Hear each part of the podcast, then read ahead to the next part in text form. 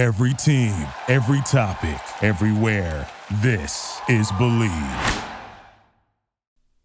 You're in the Dawghouse, and we're here together to talk some Mississippi State football and this week some other sports on the Bleav Podcast Network. Welcome back into the Dawghouse, presented by our sponsor Bet Online, where the game starts, and back for this week, also sponsoring Butcher Box. Mm, protein. I'm your host, David Murray, and uh, no, it's not a tag team today. Uh, Mario Haggan, the, our All American Bulldog, former pro and fellow Mississippi man, he's not available today. Uh, family conflicts and other things going on, plus my own schedule here as well. It's been a few wild days and just could not make connections this week, but hopefully he's back soon, uh, certainly next week as we talk about the closing run for Mississippi State's football season. Well, they're in the middle now of a three game homestand on Scott Field. Last week, the Bulldogs scrambled past Auburn in overtime, 39 33.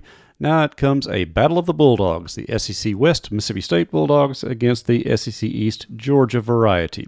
Georgia, of course, will come in ranked number one in the country. Bulldogs not ranked, no surprise at five and three, but the Bulldogs are kind of flirting with the status in the college football playoff rankings if they can just pull off something really amazing this weekend. Well, we'll talk more about the game as we get into that, but a reminder too that game time is 6 o'clock ESPN this weekend. For those who can't make it, I suspect some of you can't because the game is a hard sellout now. It's been that way for over a month, in fact. I'm told that the press box for a change is going to be full because that's what happens with the number one team with the press corps. They'll be coming, so us home folk will have to share some space for this time. It's a big weekend. The weather is going to be chilly, but it's going to be clear. No rain threat as far as we know. Also, a big weekend for Bulldog basketball on both sides of that spectrum. So, just a lot happening around campus. Main feature, of course, being state football. Oh, well, maybe for some, the main feature is NCAA soccer is on campus this Friday. We'll get down to that as well because that is very much a worthwhile story. But first, before we get into the Bulldog football, let's update how things stand as far as we know on the athletic director position. Uh, Mississippi State, of course, is looking for a new athletics boss after the resignation and move of John Cohen over a week ago. Uh, no little irony in the fact that he, of course, is going to Auburn. We don't think he was at the game on Saturday night, probably best for all involved. I'm sure he was watching from a safer distance as his former team and now his current employer battled down into the overtime. I will never begin to suggest who he he's pulling for because I've known John too long and too well, and I would not dare to speak for him. Just say that uh, he couldn't win either way, and he probably, in one sense, couldn't lose either way. Knowing John, he probably looked at it as a no win situation, which is why he stayed away. That said, now he is certainly away, already showing pictures in a natty maroon blazer. I don't think the orange and blue tie looks particularly good on him, and I'm sure some people, even down at Auburn, are wondering yeah, he's from Tuscaloosa. Are you sure all his ties are the right color? That's the snake pit he's walked into, but he did it with both eyes open, so heaven's blessings on John and Nell and the family as they go into hostile territory for sure. So, what's Mississippi State doing? Well, as Steve Robertson is reporting, and we're certainly confirming by talking to sources as well, the deadline for anyone who wants to become a candidate who has not already been reached out to by Mississippi State or the search firm being utilized to vet candidates. Anyone else, if you're going to apply, this includes you out there if you're really crazy, uh, submit it by tomorrow afternoon because we understand Friday will be the cutoff point. After that, no further candidates are likely to be considered unless somebody really knocked the ball out of the park type decides, eh, maybe I'm interested and want to be available. So we understand that once that list is together, it will be winnowed down by Zoom calls, telephone calls, perhaps even a few face-to-face conversations if crosses uh, paths happen to cross along the way in the next couple of weeks. It will eventually be narrowed down to what we understand will be no more than three finalists, quite likely just two. And when will the decision be made? Well, there's no hurry. As we discussed a couple of times ago on this show, there's no urgency going on about Mississippi State athletics at this point. Uh, Bracky Brett is stepping in as interim athletic director, but the machinery of this athletic department was pretty much on cruise control at the moment. They can run themselves. Um, with football, obviously reaching this crunch into the season, basketball now just underway, soccer, as we say, hosting NCAA play and other sports still active. But as far as facilities, uh, the Humphrey Coliseum project, which all those watching state basketball, men's and women's, the first two games can see, is uh, very much in progress. Uh, also, a lot of uh, deprogress as far as destruction to the restrooms and concession stands, other such things. But that's just the price you pay for a thorough renovation of a facility that opened up. Yes, my own freshman year at Mississippi State, and I'm not about to give you that date. You can look it up for yourself. As far as anything major, no, nothing needs to be settled yet about future plans for, say, and I'm just tossing these out, uh, indoor practice facility or what's going on with uh, still planning stages, thinking of a South End Zone project at Davis Wade. Uh, certainly, there are renovations and additions planned to the West Grandstand that are already more advanced, according to conversations I had with John in recent months. And uh, of course, the softball clubhouse will be nearing completion in time for the coming season, so nothing really urgent there. No, the only, and I use the word urgent here vaguely, matter will be now that the Bulldogs are bowl eligible, what bowl do they put down as a preference once the season is over? Of course, that will depend on how things turn out tomorrow against East Tennessee, expected to win, and of course, the Egg Bowl. Uh, my own gut feeling is that uh, State will get that decision made between Brett and the university administration. They already have some pretty good ideas taking shape. We'll have a story on Gene's page on Friday where you can look at the payouts the various bowls are given, the matchups, the dates, uh, where teams previously in the SEC have gone, which definitely influences who those bowls want back the next year, and so on. All that material will be included, and as well as our own speculation, which we'll get to in a bit also. So, let's uh, set the stage for Bulldog football is coming the rest of the way. But first, let's talk about basketball because basketball is back, and Bet Online remains your number one source for all your betting needs this season. You'll always find the latest odds, team matchup information, player news, and game trends at Bet Online. And as your continued source for all sports wagering information, Bet Online features live betting, free contests, and giveaways all season long. Always the fastest and easiest way to bet all your favorite sports and events, whether that's the NFL, the NBA, the NHL, mixed martial arts, tennis, boxing, and yes, even golf. Head to betonline.ag to join and receive your 50%, that's 50% folks, welcome bonus with your first deposit. Make sure to use the promo code BLEAV, all caps B L E A V, to receive your rewards. Bet online where the game starts. And thanks again to our sponsor also this week, ButcherBox. Like I said, you can't go wrong with protein, especially if you're planning on tailgating. Well, a lot of people are going to be doing it this weekend because, as said, the Georgia game's a sellout. As of today, when we're recording this, the setup on campus is already taking place. Now, again, a lot of the tents and structures were left intact from last week's game with Auburn. But even more will be added because Georgia's bringing a lot of people. That may be one of the few games anymore where fans travel because they want to see their team. They can't get tickets to Sanford Stadium. Well, Mississippi State fans, this is the chance for the uh, biggest crowd of the season. So, what's going to happen? Well, like I said, the weather's going to be decent, chilly, but decent. Let's hope it's as entertaining a game, but not in quite the same way as last weekend. Now, understand, I've done this long enough, maybe too long, someone want to think out there, but that's okay. Done this long enough that I never turn down a victory of any sort. I don't care that Mississippi State was way favored. I'm talking double digits favored to beat an Auburn team that had just fired their coach, had half a coaching staff, and plays were being called by guys who had never done it at this level before, period. So, how does a game turn into an overtime contest that Mississippi State is this close? And I'm talking 65 seconds on the clock away from losing and totally destroying this season? Well, it's a uh, condensed version of what's happened in too many other games this season. State jumps out to a 24 to 6 lead, which should have been bigger. Let's be very clear about that. Uh, protections on the offensive line broke down. Will Rogers fumbles the ball on a sack pressure. Uh, punt is just dropped. Uh, bad punting leaves Auburn in decent field position to flip that clock before halftime. So, what is a good lead ought to have been much better, and State should have knocked Auburn out by halftime. They didn't. You gave the Tigers a little bit of life, and with a team playing almost purely on emotion, certainly not on play calling, because essentially it came down to either hand it off to Tank Bixby or the other back, or have the quarterback scrambled, Robbie Ashford, which turned out to be their best offensive play, period. That got them back in the game because and we've talked to Collin Duncan, we've talked to other players about it. They just admitted They came out flat in the second half, and they've had a tendency to do this this season, whether it's the Memphis game, uh, the Arizona game, and others.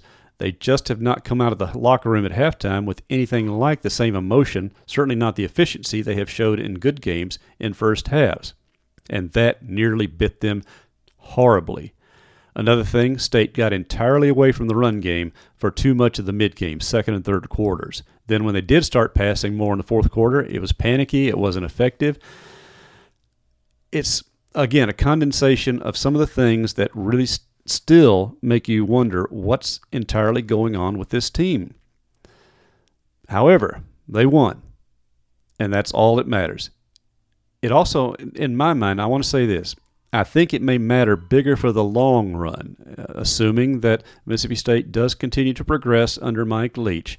This may be one of those games you look back and say, they almost gave it away and didn't. Uh, much like, and here's another irony, Auburn the year before that right now can be seen as a transitional point for Bulldog football when they rallied from almost four touchdowns down to run away with the game in the second half. Well, they didn't run away with this one. They could have, they should have, but they didn't. Still, when Auburn scores with a minute five left, and the way the state offense has not been performing in the second half, you're thinking we've either got to get a miracle kickoff or something really strange is going to have to happen. Auburn's going to have to blow this. Well, as it turned out, you got a little bit of a miracle on the kickoff because Auburn stupidly let uh, Tulu Griffin get it. Of course, he only got 17 yards on it, but he was starting from an advanced position. And then Auburn face mask. All of a sudden, you're at the 50 yard line. And you can see the impact that had on the Tigers. State's able to get down in field goal position. Uh, maybe they could have taken a shot or two at the end zone, but they still got the ball down close enough. Auburn calls two timeouts, even as Massimo Biscardi is kicking the ball. Uh, both of them overruled, both of them good, by the way. And I want to show of hands out there how many expected Biscardi, based on place kicking before this season, or maybe just based on that old Indian graveyard we're sure Scott Field was built upon one time, for the third kick to miss. Well, Massimo coolly and calmly knocked it through. You go into overtime. The defense rises up, slams Auburn down. They miss their own field goal. And I want to point to an adjustment, too, that Tyrus Wheat made. I noticed just before the kick, he went over and told one of the inside blockers to shift his position. Maybe it made a difference, maybe it didn't. All I know is he saw something and State's able to get enough pressure. Auburn rushes the kick. Anders Carlson. Are they ever going to run out of Carlsons in Auburn? He manages to miss it, and then boom, State gets down in scoring position because Rara Thomas gets interfered with, and it was a legit interference call. Sorry, no whining allowed, just like no whining allowed about cowbells by you Albies over there. It's your responsibility, by the way, going back five decades, that cowbells are allegedly banned anyway. Not that I'm bitter or anything. And on first down, State runs the ball in, game over. Okay, maybe at the end of overtime, just for regulation, I mean Notice how Will Rogers ran for 11 yards. What if he holds his slide a little bit longer and goes another step, even two steps, before he gets down, or even just lowers the head and dives into it? Hey, these days, you may get a targeting call, get 15 more free yards, and have a chip shot field goal to win it at the end of regulation. But also, don't jump the snap count, and maybe Biscardi's 56 yarder is more reachable. I know I'm what ifing there. I'm not criticizing Biscardi a bit because the guy came through when he had to have it. My point being, State did as much in that game to lose it as they did to win it, but the Dogs still won it. And in the long run, having shown they can do it, if they don't make the wrong kind of assumptions, oh well, we can afford to take a deficit or slop around, we can always come back and win. That's a danger. But hopefully they learned from a scare that no, you can't give one away because they were this close to giving it away after having the game under total control. How did the control get away? The offense went dead. I know I, in my report card, people are thinking I gave the defense a little too harsh a grading there. I should have graded them better. Well, I disagree in this sense. Auburn was so limited offensively. Like I said, a handoff or a scramble and Auburn still is able to get close to 300 yards rushing off of that. I think the defense, in some ways, was just as much out of sync as the offense, but it stood up much more on the offense. And that raised the talking point from this week about autonomy. Will Rogers, we've assumed all along, but we had to ask the coach on record how much autonomy he has. Well, it's total, as in the words of the head coach, from in line to in line. It's Rogers' job to call the offense. Yes, the sideline makes their calls off that legendary little note card that Leach has, which we have explained before by players' own reports has so many permutations off every play on there, it's really kind of irrelevant, more a talking point for TV and for frustrated fans than it is reality. But Will Rogers has total autonomy now, and he's proven worthy of it in Leach's mind. So when he's checking into pass plays constantly instead of run, part of it may be an overreaction to how Auburn's defensive line was mauling State there in the second half. Uh, maybe not a lack of confidence, or maybe just one of those nights where sometimes you see things that aren't really there. That happened. Know, Kentucky game's a great example. The first half, Rogers is reading the Tiger defense, as I've said before, like a large print comic book and making almost everything work. What happens during games? I don't know. I don't think they know. The point remains Mississippi State must give full autonomy to Will Rogers to run this as he sees fit because you can't take it back now. Uh, Leach did talk in the SEC teleconference when I asked him, but sometimes maybe you have to reel a few things in. But in general, once you've given that authority, you can't take it back from a player. So look for more of that. It's going to be Rogers' job to do it. And as we've seen, when he's on, Mississippi State can be really on. Of course, a lot of it depends too. Maybe his play calling or the on factor. Yes, Jo'quavious Marks scored the winning touchdown. He scored the only touchdown against Alabama, too, so good for Joe. Woody, as his nickname is, adds to his stat count, adds to the confidence State has because, as I talked with Coach Washington yesterday after practice, the fact that State called a run play when Rogers walked up there, read a passing defense, a loose box, and handed it off, well, that's a good point because State can run the ball when they have to, and they did it. But I think the return to full strength of Dillon Johnson will probably lead to more run plays. We're told that he's practicing well, straight from the assistant coach's mouth. Do we really want him playing against Georgia? Okay, when I say things like that, I'm falling into the old Mississippi State mode of let's not get beat up too much and let's get ready for the winnable games. I, I think State needs to come out and play all out, all personnel, not just to get back the chemistry together, but these guys want to take their shot against number one. And remember, back in September and October, Georgia had some lapses uh, against uh, South Carolina, against Missouri, other teams. They didn't look specifically that sharp sometimes. So who knows? Even though they're ranked number one and feel pretty confident about the college football playoff, they're basically a lock for the SEC championship game. Who knows what mindset Georgia comes in? They haven't been to Scott Field since 2010. By the way, the only time in my lifetime I've seen Mississippi State beat a Georgia team, so that one stands out to me. This rivalry is almost never played. So, also the dogs. Uh, there's enough here who remember two years ago when a team with I think is I remember best 48 available players walked into Athens and really gave Georgia all they could handle that night maybe the one great game of JT Daniels' career. You know, what irony that uh, he finally gets activated, has a good game at State's expense, and then barely is a blip on the screen the rest of his career. Things like that just do seem to happen, don't they? I think the other key, though, is that Mississippi State, two things need to emerge um, and not just the return of Dillon Johnson because he's a better rounded back and a better threat both running and receiving. No discredit to Joe Marks, who played well the last two games. I just want Dillon out there making more plays. If you're not going to do that, then let's go with the younger guy, Simeon Price. Not because he's younger, but because he's faster. And State needs more speed out of the running back position. Mario has raised this frequently. Who is the guy in wide receiver? Well, I disagreed with him somewhat because state's been getting by so well with a multiple, like that multitude of targets that Rogers has been throwing to, connecting, making big plays. Oh, and I want to go back to one big play. It was only a couple of yards, but the way Austin Williams adjusted to an admittedly behind and late throw and sucked it in, got the gloves in, and withstood review, that saved the Auburn game because it was fourth and over if he doesn't make that catch. So all you still want to criticize Austin Williams because he's not uh, Jerry Rice or something, shut up. Just shut up and accept that this guy is a playmaker most of the time when it matters.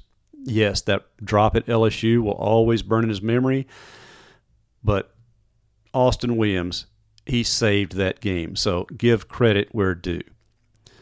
But we still, as Mario will often say, need one guy to step up. Rara Thomas has been the better receiver more games often than not. Caleb Ducking, of course, had his touchdown the other night. And you noticed that that interference call, State went to Rogers because he was able to elevate and draw some contact. Is he emerging as the go to guy now? Maybe so. I still wonder why the mix of Rufus Harvey, uh, he's not playing as many snaps before, but then when a guy like Tulu Griffin shows what he can do catching a ball over the middle, and catching has been his issue, not the athletic skills. It's just catching the ball, as we saw at Alabama. But that 57 yard completion, a catch and run, you look at that and think, oh, guy, it's not just special teams. You can do it in the offense as well. You mix him and Rufus Harvey together, you've got some real threats from those slot positions there to go the distance. And that's what State really needs the passing game. Somebody to go the distance as well to somebody to be that third and fourth down. We know the ball's coming to him, he's going to catch it anyway. The other thing, of course, offensive line. The return of LaQuinston Sharp, it was very welcome. It did not make quite as much difference in the game as I thought it would because obviously he had some rust. You could see that by his snaps, which has not been a problem this year. But some of the snaps were just not quite crisp or on target. You also saw the left side of the offensive line just being totally taken advantage of until overtime when guess where Joe Marks ran through? The left side of the line. Stephen Lasoya and Nick Young opened up. State scores. I'm sorry, Nick Jones scores there. But previous to that, Auburn had just teed off and come after them. So they have got to be on top of their game. Auburn's defensive front was better than we expected, let's be fair. But they were still not great. One good player, but not a great line. Just not a good night for the blocking. And that certainly has got to really ramp it up this weekend, or for that matter, the rest of the season if they're to have any hope in the Egg Bowl. Defensively, is there anyone out there who now doubts that Jaden Crumedy would have made a difference in the LSU and Kentucky games? If you do, you're not paying attention. His presence was absolutely obvious from making the very first tackle of the game, in fact. Welcome back, Jaden. We've missed you all season. You're back from that wrist injury and just in time because you're going against a Georgia offense that can run the ball, but surprisingly is much more of a passing threat this year than even last year. I'm still concerned about linebacker speed, but what you're going to do about it now unless you're going to insert J.P. Purvis, who has almost vanished from snaps. And and by the way, that reflects to something. I don't think State has been using its defensive depth nearly so much. It's not that they're super deep, but there are some guys who probably need to be getting a few more snaps, Ella Purvis, out there, certainly in situations where you've got to chase a quarterback. Am I emphasizing that too much? As I said, when you must contain a quarterback – that you need some more speed those inside linebacker positions. I mentioned Wheat on special teams. Well, he was excellent working off the outside, but his is not a contained job. That's what Jett Johnson and Nate Watson are to do. And as you saw, beginning as far back as LSU, and even in Kentucky games, containment has been a problem with a running quarterback. Well, Alabama obviously as well. And now you've got Stetson Bennett, who I'm good. You know, we talk about sometimes state fans don't appreciate what they have. I wonder if many Georgia fans will ever truly appreciate what they have in Stetson Bennett, a guy that they have tried every which way to make lose his job, and he keeps winning the job, keeping the job, and just winning games and championships. As far as the defensive secondary, Emmanuel Forbes was back to practice this week. He missed last week's game with a minor procedure. And certainly the safeties got some confidence back as far as their tackling against Auburn, but you know, coverage will remain an adventure, and you want Forbes out there on the field this week because you've got a guy in Bennett who can run and throw and throw. He's second only to Will Rogers in SEC passing. Yeah, Hendon Hooker gets all the attention. But I'm sorry, Stetson Bennett should be your SEC first team quarterback. We mentioned place kicking. We didn't mention punting. I I don't want to talk about punting, but I have to. What the heck has happened with state punting? No matter who they run out there, you are guaranteed one and possibly two shanks per game, field position, and then you drop a punt to just set Auburn up and put your defense back on its heels.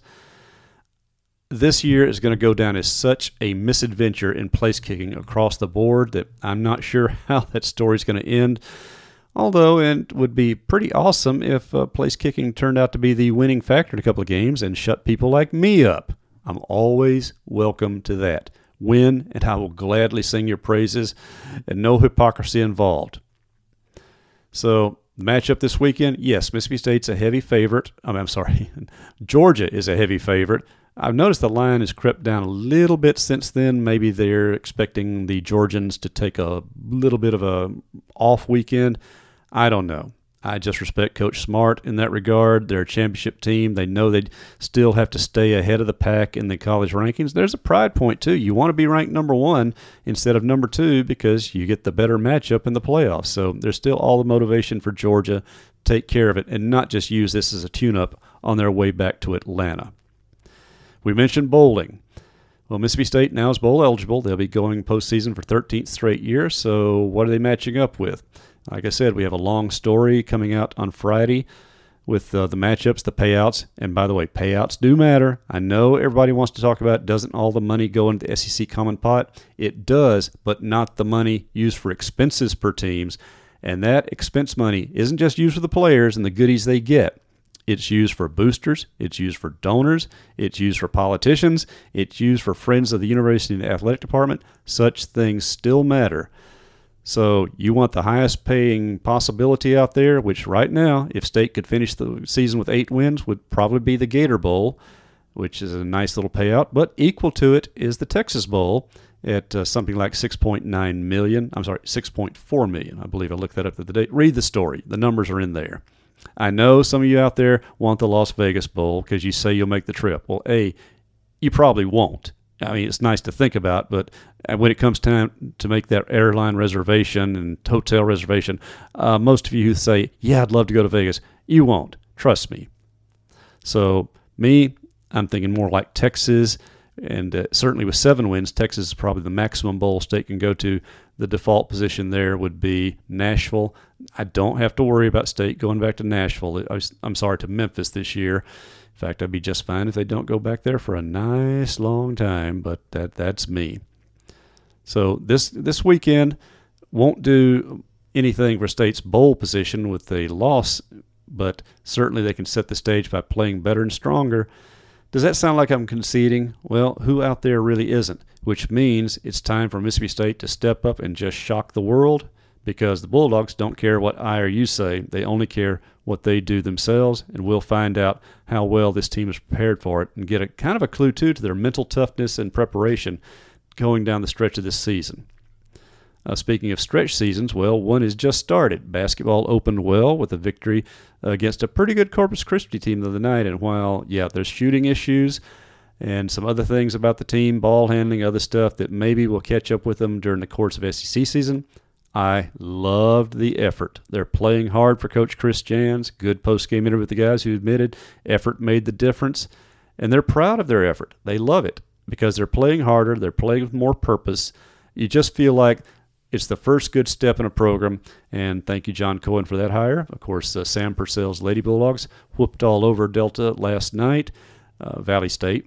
And got off to a good start. They're playing Friday evening, by the way, at 5:30. Keep that in mind. 5:30. Now that corner campus is going to be very crowded on Friday because soccer.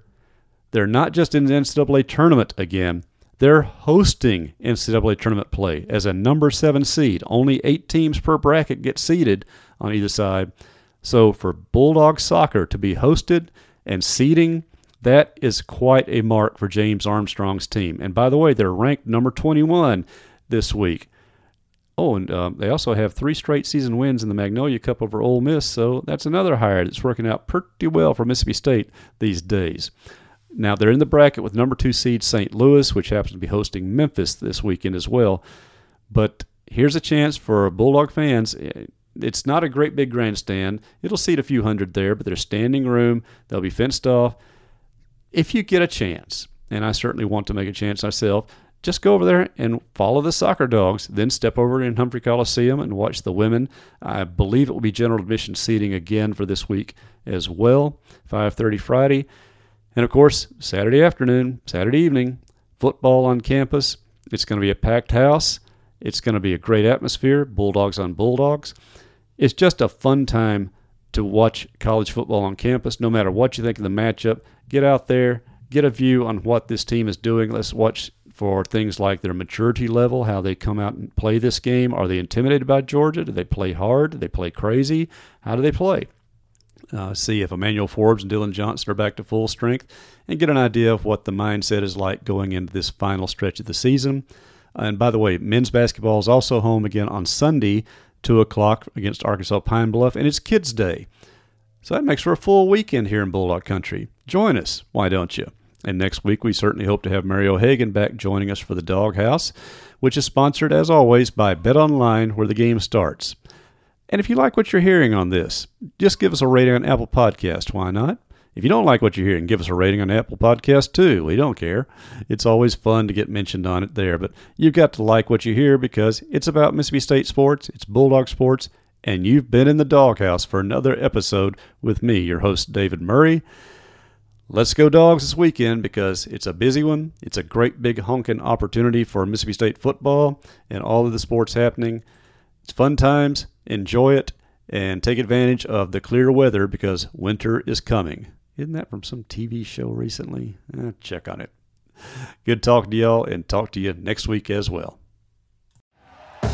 Thank you for listening to Bleav. You can show support to your host by subscribing to the show and giving us a five star rating on your preferred platform. Check us out at Bleav.com and search for B L E A V on YouTube.